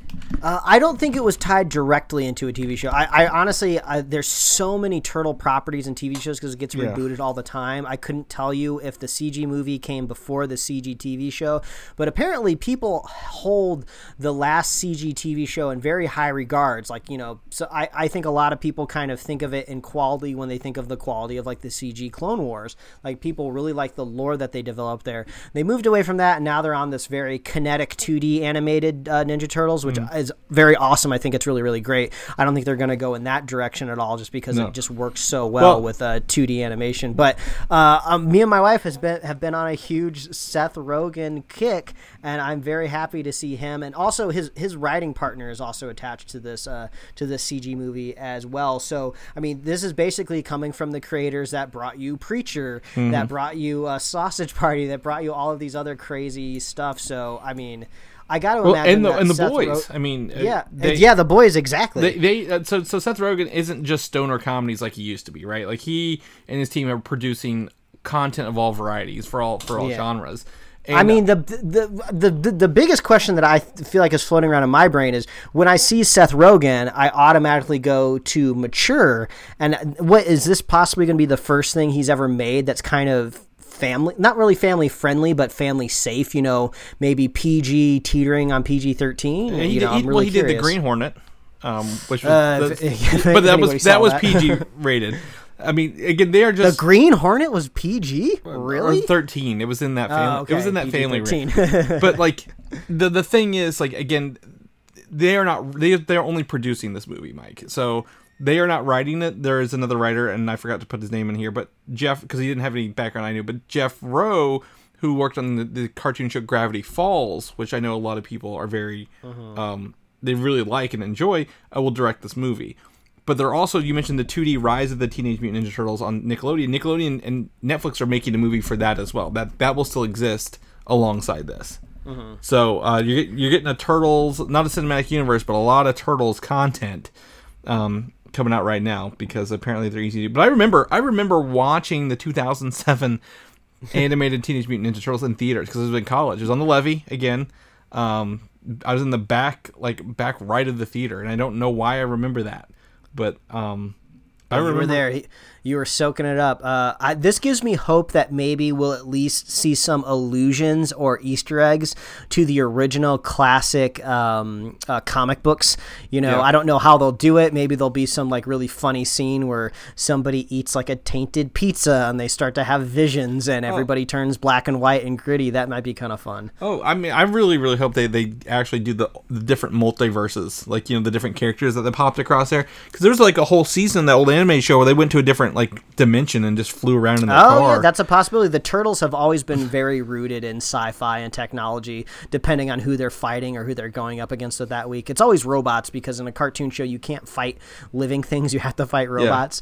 Uh, so yeah, this is this is great. Like I said, I love the turtles and all of their iterations. I'll take it where I can get it. and I'm going to pull up justwatch.com and figure out where TMNT streaming because I didn't know this at the time, but Chris Evans voiced Casey Jones in that, in Are that movie. are you looking up the CG animated one? yeah, the series? 2007 one. The, no, the 2007 movie. Oh, the movie. Gotcha. Yeah. Yeah. I mean, all of the TV shows are usually pretty locked down to Nickelodeon. Well, could you guess where it is? oh, where's it at, Chris? HBO Max. Hey. So there we go. Uh, another another thumbs up for Mike for there. Speaking of streaming services, Mike, Disney Plus is giving us a bunch of new content this summer, and they're calling it the Summer Movie Night. So every Friday, these, these are a different week I'm going to go through, and they're going to start adding a lot of superhero movies that we didn't know where they were going to live for a while, um, and uh, some other ones that we didn't know what was going on. Some other not just superhero movies, things that we've talked about. Um, I actually only did not include one movie because I just I didn't know what it was. Um, so all these are their full list, Mike. So they're really hammering superhero movies over the next like three months here through September. Um, but the first and foremost this weekend was not one. They actually did Hamilton on Friday. Uh, Yeah. which overshadowed the Mighty Ducks being added to Disney Plus as well. who would who would have thought? Yeah, Hamilton was like trending all day on uh, Friday. like all week, man. Uh, Yeah, I mean, uh, I, I had a great time. Like we, we we were both lucky and fortunate enough to be able to see it in person, and uh, this was really great being able to kind of watch the original Broadway cast uh, perform it because I got to see the L.A. Uh, the L.A. Um, cast, and you got to see, I believe, just the the traveling. I saw cast, right? Chicago. I saw Chicago, which was a, a, a feature, and then also uh, the traveling. Yeah, so uh, it, it's great to kind of see the the OG cast. Also because there there's a great meme that I saw floating around of you remember um um uh, the there's a meme from uh, Once Upon a Time in Hollywood where Leonardo DiCaprio is Yeah. like leaning back in his chair, pointing at the screen, and the meme was just like when you realize uh, where all these famous people came from, it was from Hamilton. Yep. that's kind of what happens. You're like, oh yeah, I saw that one guy in that one thing. I saw that one guy in that one thing. So that was kind of fun. Um, it was great because I was so I've listened to the I've listened to the soundtrack so many times on Spotify that like I put the I put Hamilton streaming on TV, but I was able to like walk around the house and do stuff because I could still hear it. I didn't necessarily need to see it to know uh, what was happening. But uh, yeah, if you have Disney Plus, you got to go watch Hamilton, Hamilton, because yeah. all of this because all of this other stuff on the list, uh, the cynical side of me is just saying, oh, they're just doing some programming around uh, contracts ending on these movies that- streaming other places. That's exactly what these other ones are. Um, everything else on this list except Hamilton, which was supposed to be in theaters next year, um, pushed back to Disney Plus because of everything being closed. And I imagine Hamilton will also go to theaters next year, and people will pay out the ass to watch it. Um, they're, they're still going to do that, but I mean, they they have the the a rare situation where the live action um, the theatrical production with the original cast is actually able to be watched. And i think i want to see this happen more. Uh, we talked a little bit about what the book of mormon being one of those Oh yeah, I think I think this is clutch for HBO Max to pick up that. It just depends because we've talked we talked we chatted about this. Uh, I mean, not privately. It's not like it was a secret, but I think we were playing a Warzone one night, and we were just like, yeah, this is kind of like a it's a strategy because it's like once you put it out there in the world to watch, you you're playing this game of are you increasing the demand of people in the future buying more expensive tickets to see a production of it on stage or is it the other side of the coin where people have seen it already. Now they don't need to go see it in a theater. So Yeah. it's like it, it's this game of just like have we got enough return on our investment from the in theater cast yet to where possibly we can start distributing this Well- wider? So but also i don't want to see a movie version of hamilton. Do you know what i mean? Oh, like what they do with yeah, Harris, no. like they, they take plays and make movie versions. I'm like no. I want to see the play version because Well, you know that's that's very interesting. I think the story of Hamilton, I don't think is super cinematic though. e- e- either way, you know. Well, I've seen I've seen the play uh was it Les Miserables before, right? But I've not watched the movie. I would much rather watch the movie of that one. That was that the title of that that play is how I felt during it. Um, miserable, but you know it, it's one of those things. Like I just I want to see the play versions of these. I just don't want to see. I they can make movie versions later, but I want to see the play version as well. If that makes sense. So Yeah. All right, let's get through this list here. Um, next week, this Friday, this coming Friday, we get X Men: Days of Future Past and Solo: A Star Wars Story, finally on Disney Plus.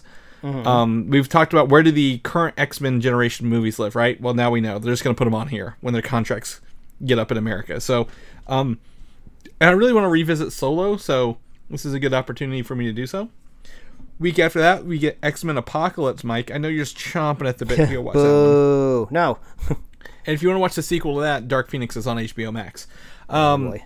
you uh, you might be enjoying this one. Pirates of the Caribbean: Dead Men Tell No Tales finally gets released on Disney Plus. Yeah, we were mainlining those movies, and we were disappointed that that one wasn't on Disney Plus. Uh, Yeah. I guess, yeah, but when it, but it's listed there too, so we had always planned like, okay, it's listed, we can finally watch it. But when you actually go to the page, it says coming soon. Yeah. Like, oh, son of a bitch. They got you. They got they got that SEO value, Mike. They Mm-hmm. they suckered you.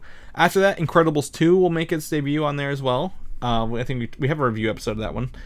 Uh, the original X Men will be after that, along with the Peanuts movie, which I've never seen. Did you ever watch Yeah, that? I, I kind of wanted to watch it because it has a u- unique animation Yeah, it- style. It looks it looks very very cool to watch. So X Men. After that, Ant Man and the Wasp will finally make its way to Disney Plus, making it, I believe, the last film needed for the entire MCU. I think Spider Man's Far From Home is on there.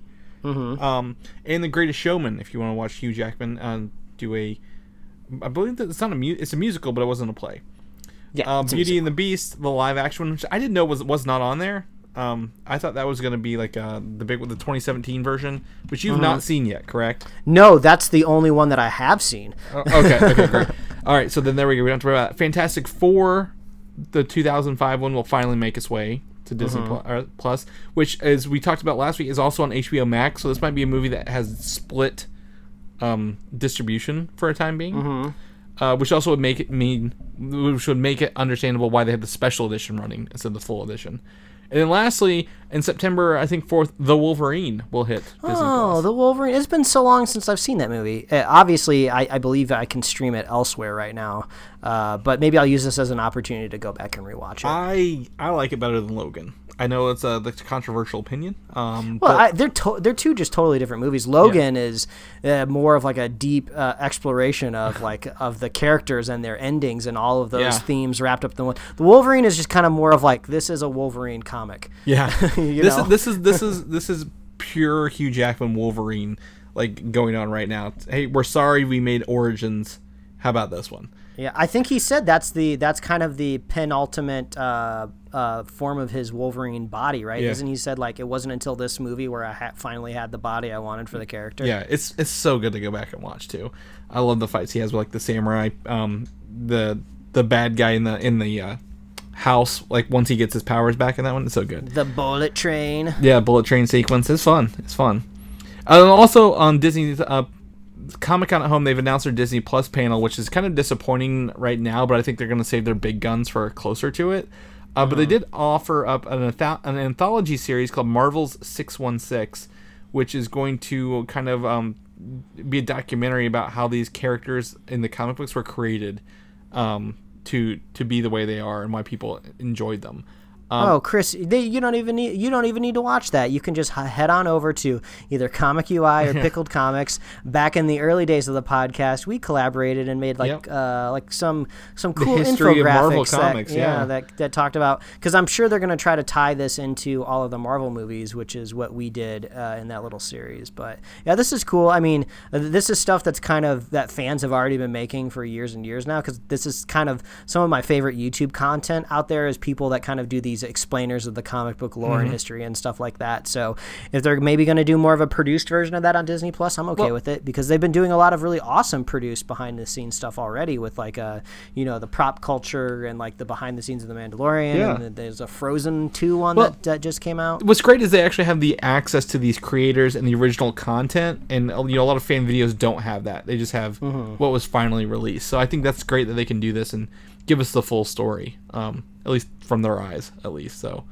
um, that'll be one of them I, I imagine we're going to see some more stuff about the mcu stuff including wandavision mike um, Ooh, we need a teaser trailer for these. yeah. So what I'm hearing right now is that a stunt, um, oh, stunt person who worked on episode 109 um, has listed on their official like work order um, or their whatever their whatever their repertoire is. Well, what that's interesting because we were under the impression that there will only be six episodes, and when they say 109, that means one season, nine episodes. So, mm-hmm. do you think there's there's something here? I think there's two op- options, Mike. They've increased the number of episodes, which I don't believe was true, or they've split the episodes into smaller chunks, going from six to nine with the same story. Yeah, maybe an addition sounds like something that like, oh, we've decided that there's more we want to tell. Let's write more scripts. And it sounds, yeah, like you said, they could have filmed more, and now like, oh, we have enough to actually make nine episodes. I think that'll tell the story uh, better. I mean, obviously they haven't put any of these out yet, so they haven't set any rules in stone, so they can do whatever they want. The only other thing that I could imagine possibly happening, just because since this is um, since this is probably just all paperwork, you know, this is all just like legal jargon that's maybe written down on a stunt person's pay stub.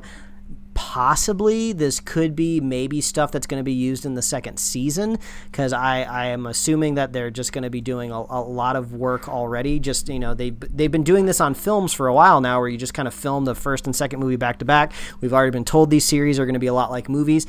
I, I'm not saying that that's probably what it is, but it is a possibility that this just could be a clerical thing that's just written differently. And uh, but you know take it with a grain of salt. But I hope it's nine episodes. That sounds like a that's better than six because we Well, get the- three more weeks. The only reason I say that it would be nine episodes, they, they cut it from six to nine, um, is because right now, what can you? They've not filmed on this for months, right? So, what what are they doing? Maybe they're looking at the story arc, they're editing, adding CGI, and maybe they're like, well, maybe we can actually break this out a little longer. If we take ten minutes off each one, we've gained three more episodes, or something like that, and it, they've repaced the flow of the show because they've had time to watch it, watch it, watch it, rework it every time. Um, this the only reason I, I say it's not season two is because technically, and again, we this could be changed. WandaVision and the um, what's the other one? Um, Captain America, the, the Falcon Winter Soldier are labeled as mini series. The only one that's not labeled as a mini series is Loki, which we've talked about getting the second season already in production through the, the Loki 2. So if they do a second season, it'll be interesting. I, again, I don't know how she's going to fare in Doctor Strange, but if that's been pushed back and they, they've split this, and maybe they're trying to, to break it up a little bit more. Is my, I my thoughts on this? There's always a chance it could go the other way around. Maybe they did film nine episodes and it felt like it's a little bit, uh, a little bit, uh, has a little bit too much fat in it, and maybe they trimmed it down to six. That could Yeah. be a possibility as well. It, yeah, or they're just like, well, we can cut however we want. Disney doesn't care as long as we're giving them new content. They'll, they'll people will watch it. Black Widow is supposedly getting a new trailer this week uh, or very soon. Um, someone said this month because the British Board of Film Classification has classified a two minute and thirty eight second trailer for this movie. Um, This is so. This is so funny because obviously they've already uh, they've already cut the trailers that they wanted us to see. You know, theoretically, uh, Marvel and Feige don't want us to have any more information. They wanted us to have what we had and then go into the movie. So, are we going to be getting extra stuff that normally we wouldn't see? we or, were we know, were what's the deal? shy one trailer. Oh, Um, were we? Yeah, we were shy one trailer before because everything stopped in March and that was supposed to come out in May. That you get one more movie trailer. Um, Oh, I see. right this is kind of like the final, like maybe buy go buy your tickets trailer. yeah, like hey, you know, uh, don't. I think that we're gonna see. I think because of the normal marketing schedule for this has been so um, messed up because of everything. I think that this is going. This is going to be one to remind us that this movie exists, and then one more before tickets go on sale. yeah. It'll be like, hey guys, remember movies? And but also it's interesting because this is a two minute thirty eight second trailer, which is what classified as a full trailer. So it's not gonna be like a teaser, like a hey, here's the Black Widow, thirty seconds, come see us this fall. Um, so that's um, yeah, that's what I'm saying. Maybe we can have something to talk about later this month with Black Widow. Hey, that'll be nice. Marvel Comics, I just threw this in here. Thought this was interesting. Has acquired the Alien and Predator franchises to make new uh, stories out of starting next year. Hey. Um, which would mean they'd probably do some comic book crossovers with these. Is there any character you'd want to see fight the Predator or Uh, Alien? I, I just want them to hire a comic book writer that can make better sense of the world of Alien and Predator than uh, what we've been getting in the uh, movies. Uh-huh. uh that's for sure. Well, I haven't watched the new Predator movie, but I mean those are, those seem pretty good. I want to see uh, what's um, uh, Predator versus Deadpool. Oh, that'd be that'd be great. That'd be pretty entertaining to see Yeah, Predator that'd keep be- trying to kill him and he's, yeah, like can't do the, it. the first time the Predator thinks he has a kill, and then he comes back to life. He's like, "Hey, what the hell?" Yeah. uh, and then Aliens, um, versus maybe like a um is not Guardians Swamp- of the Galaxy. that that that could be Guardians of the Galaxy, like a horror thing. I was gonna say, um, if they came to Earth, what's that Man Thing, like the Swamp Thing version Ah, from Marvel? But no, yeah, I think Guardians is better. You got me there. So yeah, that's I, I thought it was interesting. So I mean, I, I see some crossover comics coming in the long run. Batman is currently with the Turtles in a couple comic books, so you know we got that stuff going on. Lastly, last bit of news here, Mike. We, we, we're running a little long today, but that's fine because we, we can use some news here. Walmart is to screen films like Jaws, Space Jam, and others in their parking lots, store parking lots for people. I don't know why. I don't know why I find that funny. I- It's I- just- hilarious, man. Yeah, I mean, there's nothing, there's nothing inherently wrong with it. I just, I suppose, every time I hear, hear uh, Walmart, I just think of like gigantic corporate greed. But I guess if you got the parking lot space and you got a big giant wall, uh, you might as well, right? no one in the world is worse than someone else in the Walmart parking lot, Mike. They, they're loud, they're they're obnoxious. You're gonna have people rolling carts through while you're trying to watch this. Where's the audio coming from? Across your radio, out of the screen? How are they need to- doing this? I need somebody to invent or at least attempt to make a screen that's larger than those inflatable ones because I've I've seen some like pop up drive-ins that people have been uh, kind of uh, creating, but they always get the same inflatable screen that really isn't that big. So it's just like, well, if you want to, if you're gonna fill like a legit Walmart parking lot, you're gonna you're not gonna be able to use one of those inflatable ones. Like you're gonna need to like hire a company to bring out like a screen and stretch it. And if you're unaware, I mean, I'm no movie theater technician, but like it's not just a white drop cloth. It's like those screen like movie theater projector screens have like little bits of like reflective material. Like there's like silver in them. There's like actually things that crisp up the the picture. So I mean, Walmart's got the money. They should shell out for something Yeah. like that. That'd be kind of cool. I want to know which one. I mean, I, I drive by like three WalMarts on my way to work, Mike. I wonder which WalMarts are going to do this and how, mm-hmm. Like, how are they going to like? Do you just drive in and just any time and watch, or do Yeah, you like have well- to get a ticket, or? Yeah, the, well, that's a big adjustment for me when I move out to the West Coast. The Walmarts out here aren't 24 hours. All the Walmarts that I grew up with back in the Midwest were 24 hour Walmarts. And, like, you know, when it gets dark enough, even if it is 8 or 9 o'clock, there's still a lot of people in the parking lot. So I don't know, maybe this works really well for Walmarts that, like, close at like 9 o'clock or like 10 o'clock because the, the parking lot's empty. I don't know. Yeah, I, I, have no idea um, what this is going to look like, but I'm very interested. It looks like here, 160 of its stores. Um, Wow, that's a pretty big rollout, actually. yeah, uh, contact-free drive-in movie theaters. They can gather to watch movies programmed by the Tribeca Drive-In team. Um, oh, and um, th- that's in July. August it'll be 320. Uh, looks like 320. So they're going to up the numbers a little bit. That's So- pretty substantial. Yeah, it looks like family. So you know, gather your family, get in the car, the old station wagon, drive down to the Walmart and watch your movie.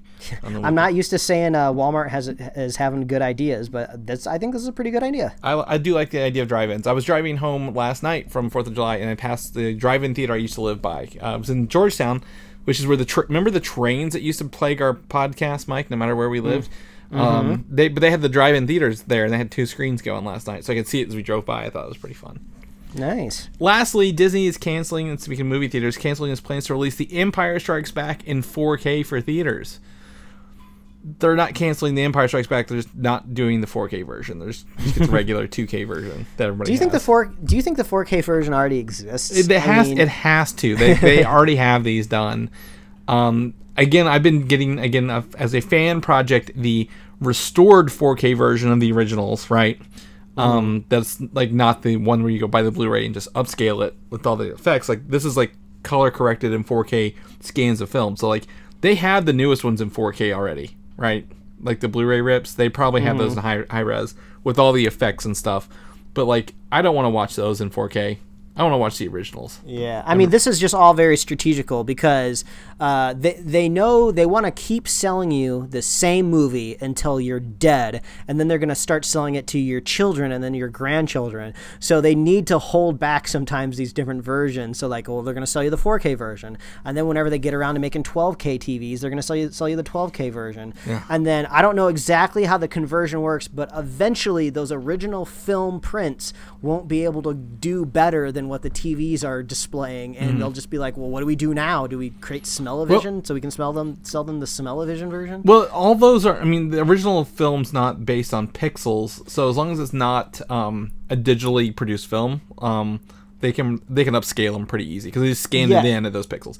But, it's, But there is but there is an upper limit. Eventually, Right, well, that- but I- run, but I think they'll run out of quality. But I think you're going to see the movies from the, the 2000s to the 2010s where they just filmed everything on 1080 high def versions, right?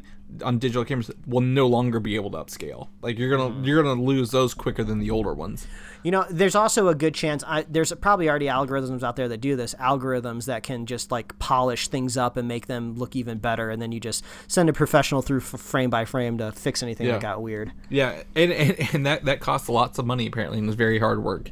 Cuz I've been watching this Empire Strikes Back restoration and it's wild watching all the stuff they do there. So, Yeah, this is this is my question to the listeners out there. What is the one movie, or maybe even TV series, but it's probably more than likely going to be, be a movie? What movie have you paid for the most over and over and over again? Uh, I mean, uh, no judgment. I'm just curious. Uh, my brother was a big DVD collector for for a long time, so he would buy like the original DVD release, and then like a couple years later, they would come out with like a, a limited edition. So he would buy the limited edition one, and then eventually Blu-rays came out, so you'd have to buy the Blu-ray version. So I'm just kind of curious, like, what's the one movie that you've bought the most? Like, probably I'm thinking that I'm thinking maybe the version is probably like you've probably done VHS, then you've probably done DVD, DVD special edition, Blu-ray, then probably like Blu-ray unrated, and then you probably could have gone 4K after that. You could have bought the same movie six times already, and then if you bought it digitally, it could be seven. So so here's here's the fun fact. I actually bought the movie 9 like 4 times on Blu-ray cuz I didn't know I I couldn't remember I had it every time I bought it. Um so I didn't spend a lot of money for it, but I, at one point I had 3 copies or 4 copies. I'm like I can get rid of these. Um, but I think for me, to be completely honest, Mike, mine is Star Wars. Um, if I could just out the gate, because I remember having the VHS, I remember having the DVDs, yep. I remember having the um, the special VHS ones, uh, Mm-hmm. and then I got the Blu-ray sets, and then Yep. I have the digital versions. Yep. Uh, so I think Star Wars for me. I mean, easily in that franchise. So, but now we're in a world of digital where a lot of new ones aren't going to ever have that Yes. problem. So Can can you beat Chris? And buying the digital version doesn't count if you bought a physical version and it came with a code. No, yeah, like no, I it's gonna be like separate. I want I, I want to see the theoretical receipts for each purchase. So let me know if you can beat Chris's five. yeah, uh, that I know of. I mean, I could probably. s- uh, They probably had special edition DVDs at some point too. I think. Mm-hmm. So, um, but yeah, I've, I've I've bought a lot of those over and over again. I mean, and, and, and let's let's let's take this into consideration, Mike. How many times did I watch these in theaters? Um, That's true. because I remember watching the Star Wars Special Edition back in theaters, and then when they re- redid the the Phantom Menace in in 3D, I went back and saw it again. Oh, like um, all the lights. I mean, just as a franchise, Star Wars has a lot of my money, but that, that's a whole nother story. Um, yeah, if you guys think of something, let us know. That'd be that'd be fun to, to, to think about. So. All right, long episode, Mike. It's over. I gotta go get some dinner in me, and then I'm gonna edit this up and throw it up on the internets for people to listen to. Um, if people want to know what you're doing, what you're up to, where can they find you this week? Well, they can find me at Mike Royer Design on Instagram and Twitter. I have unmuted all of my Last of Us key terms on Twitter, so I can finally see any Last of Us stuff and any timelines that you want to share. So if you want to talk about Last of Us, uh, let me know. You can find me, like I said, at Mike Royer Design on Instagram and Twitter. Chris, people want to catch up with you, see what you're up to, see if you survive the night through recovering from food poisoning. Where can they find you? Yeah, I think it'll be good today. But you can find me on Twitter, Valdan V A L D A N on Twitter, or uh, Valdan87 on Instagram. You also head over to Comic UI or Pickle Comics if you want to see that uh, old history of Marvel. Was it Marvel Comics or Marvel Studios? Man, I, I think it's Marvel Marvel Studios. Studios. It's been it's been so long ago. The, the the put it in the context. We did three parts, and part three ends just before the Winter Soldier comes out. So it was Yeah. a while ago. Yeah, and that was and that, that was like our first big collaboration before we even did the podcast. So Mm-hmm. everyone's like, "You guys worked on stuff before this?" Like, yeah, we did, and that was a lot of research. That was fun. That was a good time. Mm-hmm. Um. Anyway, so that. If people want to know more about what we got, uh, I, also someone else found out. Um, I don't know if they're a listener, but they found out that we have swag for sale. Of course we do. You want to wear superhero slate? That's how you know you're a real fan. Uh, where can they find the swag and all the other stuff at? Oh, all you got to do is visit superheroslate.com. That's the best place to find all the avenues we host our show and to get our awesome show notes. You can find us on Apple Podcasts, YouTube, Spotify, and wherever else you love listening to podcasts.